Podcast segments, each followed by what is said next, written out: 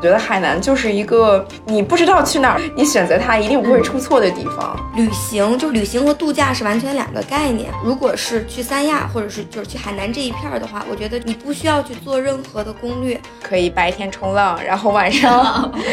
变成另外一个人继续浪，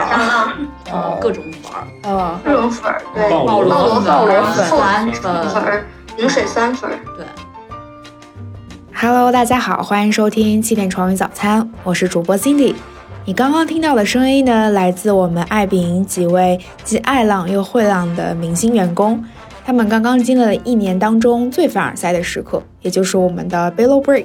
从圣诞到元旦的超长假期。在这个假期当中，他们很多人都选择了去海南三亚，解锁了一些当地的新玩法。当然了，还有好看又好住的爱彼迎民宿。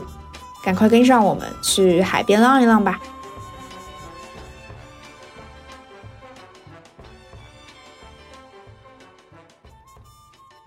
我们先请这些小伙伴给大家打个招呼，要不先从 UP 主开始。嗯，嗨，大家好，我是每年都去海南过年的东北人遥控星星。你那么多精彩的点，为什么说了最不精彩的一个？好，我们下一位。我是年年都去冲浪（括号就两年），越摔越勇的思梦。Hello，大家好，我是呃熬走贵司在所有在海南的人的 Chloe。现在我还在三一啊、呃，还在这个陵水这边，我要待到十五号才会回去。这个假期还挺难得的嘛，嗯大家肯定会面临很多目的地的取舍。就是你们为什么会选择去海南？嗯，我是因为我每年基本上这两年就迷上了冲浪，所以每年都会去海南。就我的 Bella Break 的固定行程就是去冲浪，只是冲浪加什么就可能看到时候心情。嗯对，所以我是海南的话，就是基本上是我固定行程。呃，我就是作为东北人嘛，我特别的怕冷，所以其实就是像那种圣诞假，我能选择的就是暖和的地方。然后其实其实咱们国内暖和的地方也比较有限，就是福建、广东、云南，然后这些地方都去过挺多次了。然后加上发现好多朋友都去了海南，我就想要不我也去吧。因为我就特别怕那个落单儿，我就想着我如果去海南，没准还能临时找找到几个朋友。对，我听说这次在海南，我们同事好多都是会有这个偶遇的。啊、对，就在海滩上随意就可以捡到人那种。对，就是一回头发现，哎，回头哎，这个包很熟。有一次我们吃饭的时候，然后在等位儿，然后进去看了一眼，就发现我们同事居然在里面吃饭。然后给他发微信，快点吃，吃完了赶紧把位置让给我们。如果是去三亚或者是就是去海南这一片儿的话，我觉得就是你不需要去做任何的攻略。我大概第一次来海南的时候是二零一一年左右，是我第一次来来过三亚。然后从那以后，基本上除非我不在国内的时期，我基本上是每年都来的。来了也没有任何的目的性，就是度假。今年可能稍微多了两项运动吧，一个是。跟啊、思梦一样，我也是来冲浪的。然后我也是大概两年呃一两年前呃刚刚接触这项运动，然后也是呃找到了一个很不错的一个呃这个冲浪教练，然后把他推荐给了我们我司的这个所有愿意来冲浪并去体验的这个人。这这个我们的教练已经成为了我司的一个御用教练。然后第一个是是计划来冲浪，然后第二个话是我其实把我的自行车托运过来了。就是是来三亚骑行，因为三亚这边的这个气候特别好，然后正好我我们有一个小伙伴组织了过来骑行，然后我就把自行车也是费了老鼻子劲儿托运过来，然后这两天也是特别方便，因为我不会开车，然后我们家住的地方又比较的相相对来讲比较偏，然后有了自行车的话。起码我的活动半径就可以延伸到了附近十公里，还是比较轻松的，所以我觉得过来还挺好。然后我们俩之前也从这个呃陵水这里，陵水的清水湾一路骑行到了海棠湾，大概骑了呃三十多公里吧。然后也是路上风景还是很不错的。嗯，感觉大家都在海南会做一些偏运动的项目，对吧？我去年其实也去冲浪了，但是我得出的结论就是我不太适合这项运动，所以我今年就不去了。冲浪的话，我也是嗯前两年刚接触，然后我第一次接触到冲浪的时候是在后海，后海的话就是那种 baby 浪。就是非常小，就很温柔。然后嗯，就导致了信心膨胀，你知道吗？一下子就觉得哦，我可以。于是我就开始了进阶之旅，然后去到了嗯，我的第二站就去到了万宁这边。日月湾和陵水，嗯啊，陵水也不算万宁，但是靠近吧，两个湾其实比较近。然后，但是日月湾那边的话，就是当时我去的时候，可能刚好到那个有一个叫什么冲浪的一个节目，他们刚好拍摄完的一个高峰期。夏日冲哦，对，夏日冲浪店是。然后那个时候就特别多迷妹啊什么的过去，人就特别多。然后我一个社恐人群就默默的转移了，加上 Chloe，对，刚刚才 Chloe 提到那个非常好的教练，对，嗯，然后就找到了他，然后我就去到了临水，啊，然后就享受到了冲浪的乐趣，被浪拍啊，就就一下子被大自然教做人，就感受到了自然的敬畏，就。万宁的浪的话，就是，嗯、夏天的话，基本上海南每个地方的浪都挺好的，但是冬哦不，冬天基本上都挺大的，但是夏天的话，就是临水那边浪会稍微大一点。我当时去陵水的时候特别好玩，当时是刚台风季，浪就特别大，然后我是刚开始所谓的进阶，然后自己划水啊、进浪啊什么的，被拍惨了，就每个浪都会把我卷出来拍到水底下去，然后我教练给我拍照永远找不到人，我教练说每次一回头就没见人了，一回头又不见人了，但是反而那一次因为浪很大，把我拍疼了之后，我大概知道每一道浪拍出来大概是什么疼疼痛度，就是哎觉得还好，最疼也就这样子，所以慢慢的就嗯开始一直在临水，我是没有之后就没有再变化我的冲浪地点了，我基本上就在临水的两个，因为临水有两个冲浪点，两个冲浪点都挺好的，就基本上就在那儿来回，嗯，对，所以我就基本上是从后海到临水这样子一个过程。嗯，我记得我上次去冲浪的时候，我在后海学的嘛，学了四天，然后就是基本每次都能跳到这个板上站起来，我就也是膨胀了，我觉得啊我可以。然后我后来去万宁日月湾的时候，我就说。我跟那个小姐姐说我要借个板子，我要自己去冲。然后小姐姐说啊，你学过吗？我说学过，在哪儿学的？我说我在后海学的。她说啊，不行，我们不借。然后她说就你必须找教练，所以就是大家其实这两个地方都可以体验一下。如果是初级的话，可能会更建议从后海开始。对，其实后海还挺 chill 的，在嗯那儿待着还挺舒服的。对，后海环境挺好，它很有那个就是那种非常嬉皮士的那种氛围。它除了冲浪以外，它也是个很有趣的一个，就是你去体验的一个生活的一个景点。里面有各种各样从各种城市逃过来的年轻人，这是其他冲浪点比不了的。对，嗯然后也给我那种很 community，就是我们爱彼迎所强调的这种社区感。嗯，对，会有。嗯，让浪人们相互打招呼啊，对，会让你也融入到那个氛围里面，就觉得很快乐。对，后海还有一个好处就是晚上的夜生活的活动特别多，嗯所以你可以白天冲浪，然后晚上 变成另外一个人继续浪，继续浪。对，好，那我们聊完冲浪，我们再聊聊，就是除了冲浪，这次大家因为你们都是经常去的嘛，然后这次有没有解锁什么新的好玩的项目？嗯，我还玩了两次桨板，就感觉也挺有意思的。嗯嗯，因为之前在朋友圈也看过同事玩过，在那个 Instagram 也看见有美丽的小姐姐在桨板上拍美丽的照片，然后这次我也体验了两次。拍了美丽的照片了吗？嗯，没有，我应该怎么拍都不会美。然后我觉得这个运动也挺好的，而且尤其适合就是团队一起玩儿，就是很多人很多认识的朋友一起玩桨板，一起比比赛啊，嗯，挺有意思的。是，嗯，桨板是更多会练你的这个，也是平衡能力。嗯，桨板其实基本上，呃，你坐在板上或者说跪在板上，基本都不会倒，所以它就是对平衡要求不是太高。然后就就其实它很休闲，你你甚至躺在板子上都可以，就是想滑的时候滑几下就行了。嗯然嗯后如果非说要锻炼的话，可能它练的是核心，然后也能练一点这个上臂的这个肌肉吧。嗯，你是在哪个区海域体验的这个桨板？我在日月湾和海棠湾各体验了一次，嗯嗯，然后然后桨板跟冲浪不一样，冲浪是在海边嘛，然后桨板一般是在河道里，然后就是当地的这种想玩桨板的体验的这种店，他会在当地找合适的河道，然后带大家去玩。对我我去的两个其实就是很挺普通的这种河道，就是小河旁边是树，然后我看朋友圈里还有人去那种呃山洞里。岩洞那个在小东海，然后那个南门，啊，对我觉得那个那个地方特别好。那它是在海边儿，啊，嗯，那对我觉得对我看看他们发那照片我还挺羡慕的，还是啊。我觉得比我去的地方有意思。你看我没去，我就看着你们玩儿，我也挺开心的。对，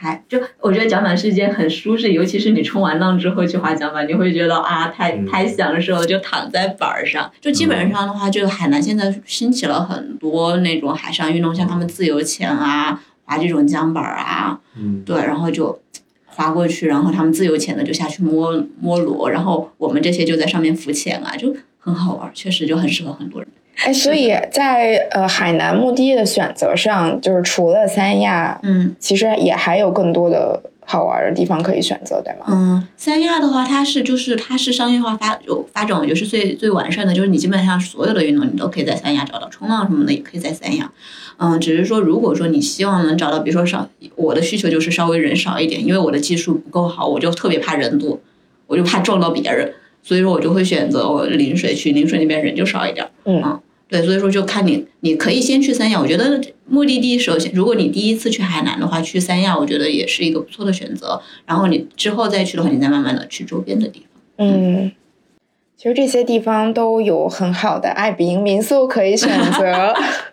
是的对，大家这次或者以往有没有就是住过嗯爱彼迎海南的爱彼迎民宿很推荐的？其实会有，因为我去了还蛮多次的，然后每次的话基本上，嗯、民宿可能选的还比较多。我印象有三个，呃，一个是我之前在临水冲浪的时候，因为我那个时候非常目的极度单纯，就是每天就冲浪，所以我当时找了一个离我冲浪地点非常近，下楼就是我冲浪的那个，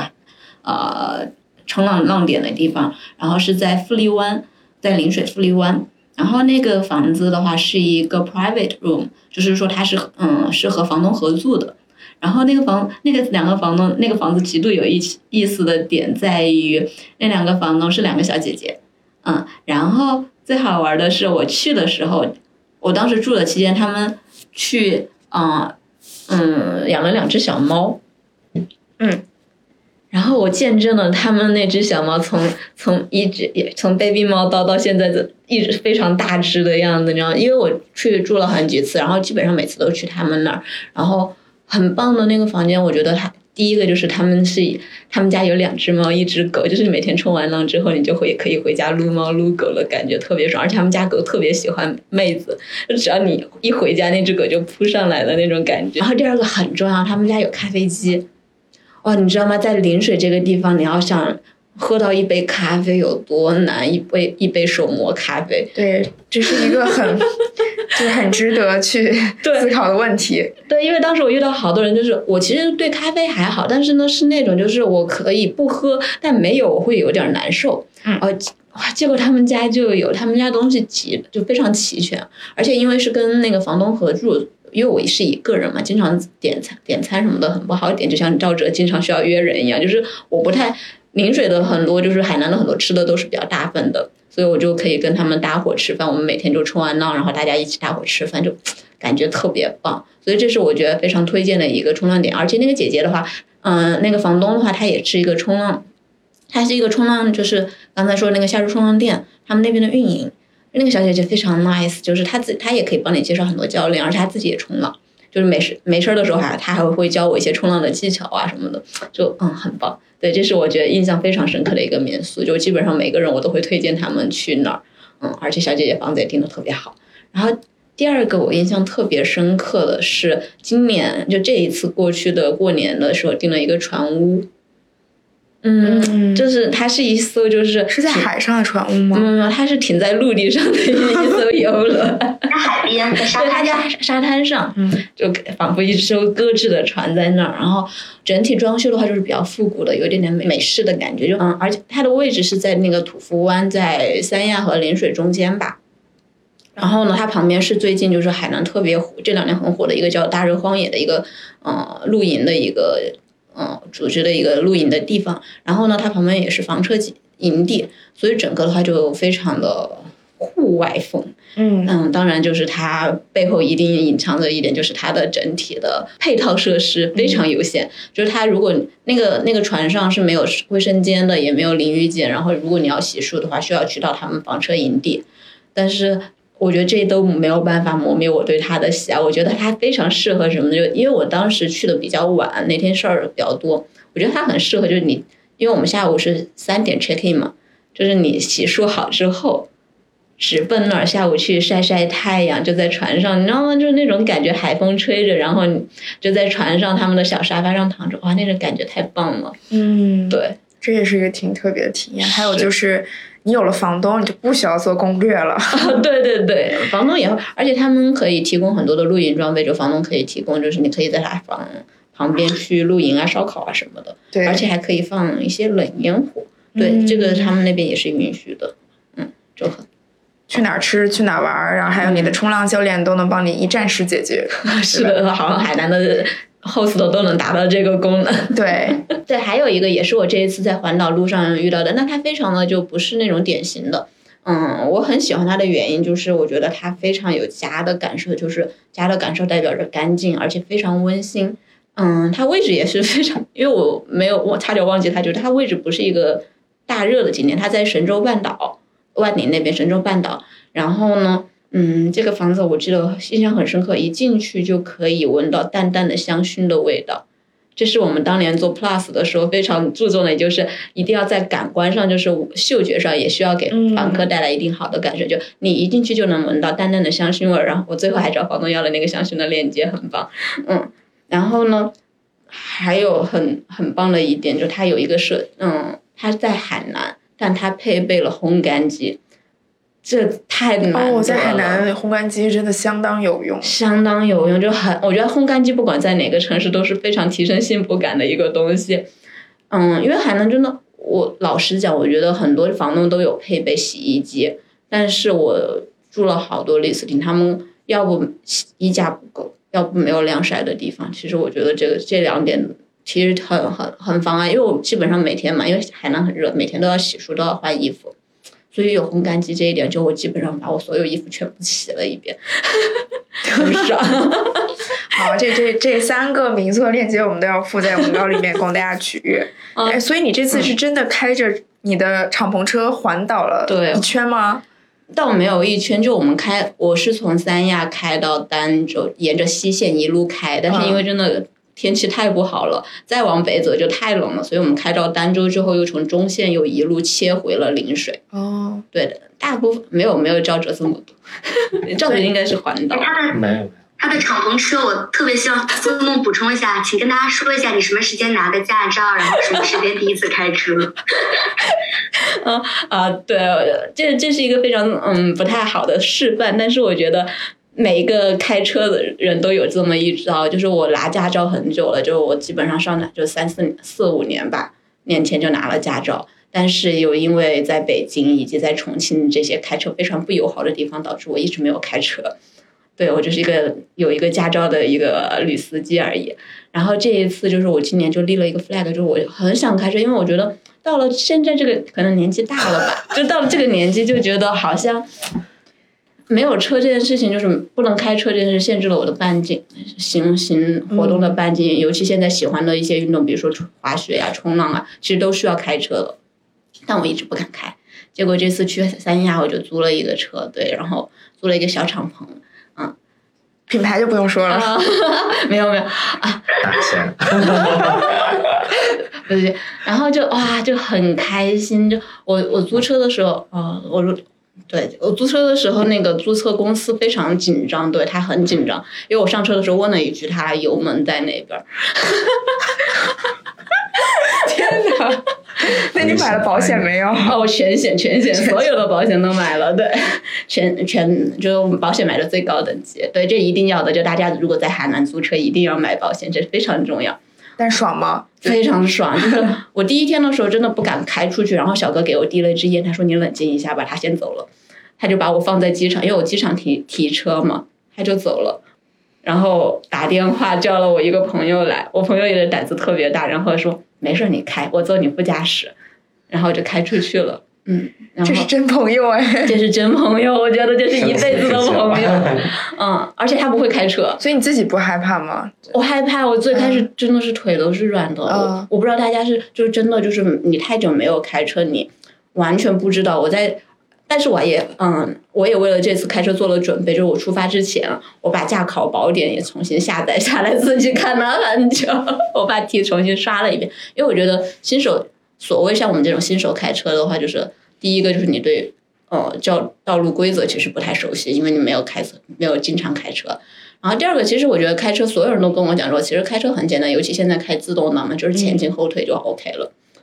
最多就一个停车不太好停。嗯，对。然后我发现，嗯，是这样子的，确实就是自动挡这个就是很像开玩具车，尤其是敞篷。对我觉得新手非常推荐大家开敞篷，就是把把棚降下来之后，你会觉得你像在骑自行车。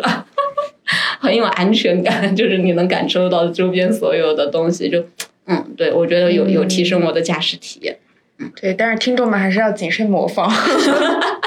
不推荐，不推荐，非常不推荐。大家第一次开车最好旁边还是要有老司机。嗯就我这种是，嗯，对我后面也，嗯，找了一些朋友的，对，大家都是些老司机在我旁边，但是确实就是踏出第一步之后，后面就很简单了。嗯，对，慢慢就开了开多了之后，我从最开始在市区里面三十码、四十码，旁边电动车每个都超我车，到后面慢慢的哎可以开上开上五六十、八十、一百二，哎都可以了。嗯，我推荐一个民呃，推荐一个青旅吧，就是我很喜欢 青旅，然后我对基本一个人旅行的时候，我都会去住青旅。然后这次我发现了一个在呃万宁瑞湾旁边新开的一个情侣，叫 Roots 嗯哦，那家我知道。啊，你知道？嗯，我知道。对，嗯它就是在，因为因为日月湾它虽然氛围很好，就是冲浪的一个圣地，但是它其实面积特别小，它旁边的很多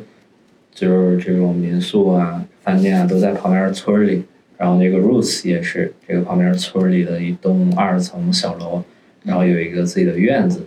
然后我觉得它就是很符合我心目中的那个标准的情侣，就是它有很大的公共空间，嗯，然后装扮的很漂亮，有很多自己的收藏唱片呐、什么的，然后跟冲浪有关的各种小物件儿就特别的好看，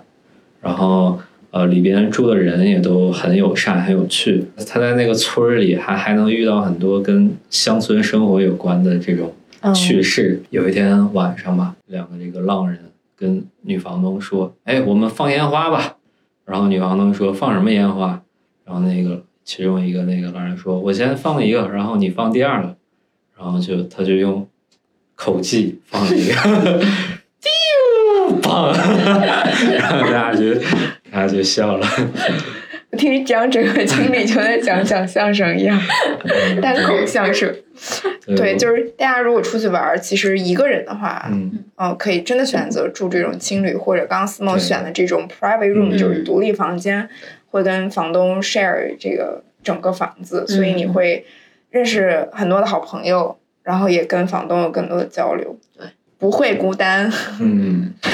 最后再聊一个话题啊，就是关于吃，嗯因为我们节目叫七点潮云早餐嘛，嗯，就是大家在海南有没有吃到什么特别好吃的东西推荐大家一定要去吃的？椰子鸡，哎，海南有那个什么粉儿，各种粉儿，啊，各种粉儿，对，鲍螺粉鲍螺粉、鲍螺粉酸酸粉儿、饮水酸粉儿。对，海南的粉多到真的你没有必要去找一家说一定要 top one top 嗯多少的去吃，你就在家附近找一家附近的人，哎说就问他们早上吃什么，然后去那家吃，我觉得味道就不错了。哎，我想起来了，我上次去海南就是有一个美食方面的遗憾，就是那个叫什么糟粕啊糟粕醋的东西。我带了糟粕醋回来，你今天可以去我家吃，好，哦，真的很好吃可以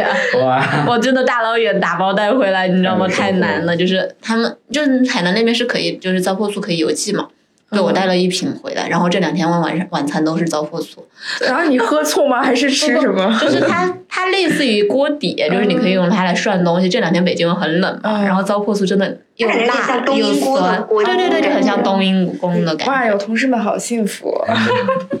哎，赵哲，你再推荐一个吃的吧。嗯，作为这个七级的点评，有一些心得。嗯嗯啊、我在我在三亚市区吃个比较好吃的，一个是就是如果是海鲜的话，就是那个第一市场有个叫海螺姑娘的，我点了他们一个团购套餐，就是跨年夜，两个人点了一个四人的，放肆的吃，就是吃的特别爽，就是因为第一市场如果游客去的话，很容易觉得。哇，到处都是拉客载客的，会会不会被宰呀、很很担心。然后那家我觉得就是就实实在在的在做这个口碑的，我觉得就挺好的一家店。然后吃完的话，建议就沿着第一市场那条街去吃一个那个阿菊冷饮店，他们有一个呃那个呃榴莲炒冰，嗯呃，就很多人排队在吃的，就是就是很很纯的呃榴莲和牛奶就炒在一起，但是特别好吃。然后然后大家知道那个海南其实有四大名物，哎，就是真不不知道哎。文昌鸡、和乐蟹、东山羊、加鸡鸭，然后就是、哦，对，其中那个东山羊其实不太容易吃到，呃，一般都吃什么椰子鸡啊什么的，对吧？然后，但是那个三亚有一个叫墨脱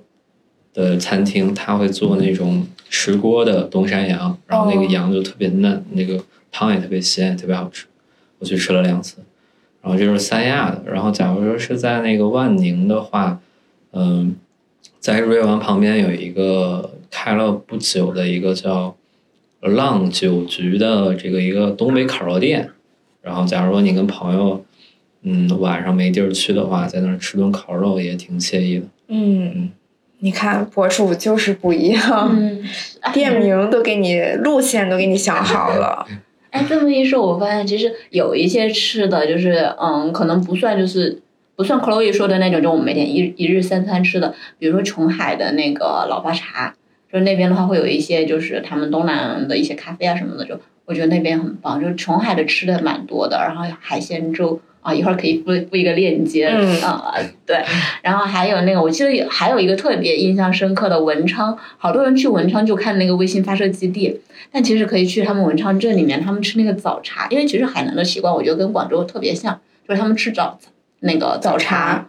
对，极度便宜，便宜到我都怀疑他给我结错账了，就是，而且味道很不错，就味道并不是说味道拉垮那种，我觉得味道是 OK 的。嗯就文昌镇里面，我觉得，嗯，你随便问一家，他们可能都知道，因为大家都是去那家吃。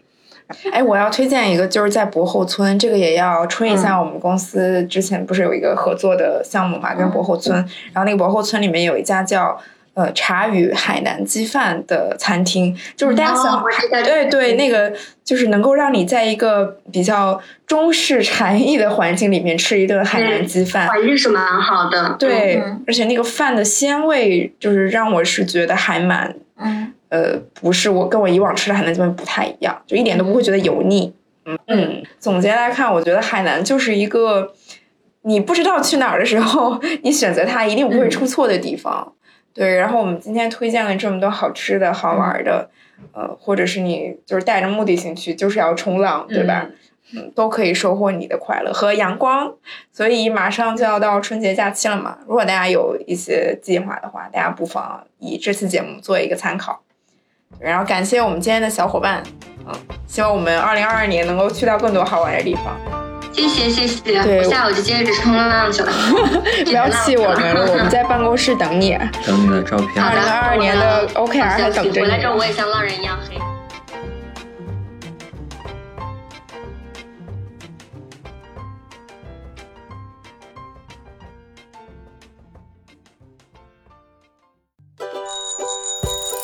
感谢大家的收听，希望你们喜欢今天这一期节目，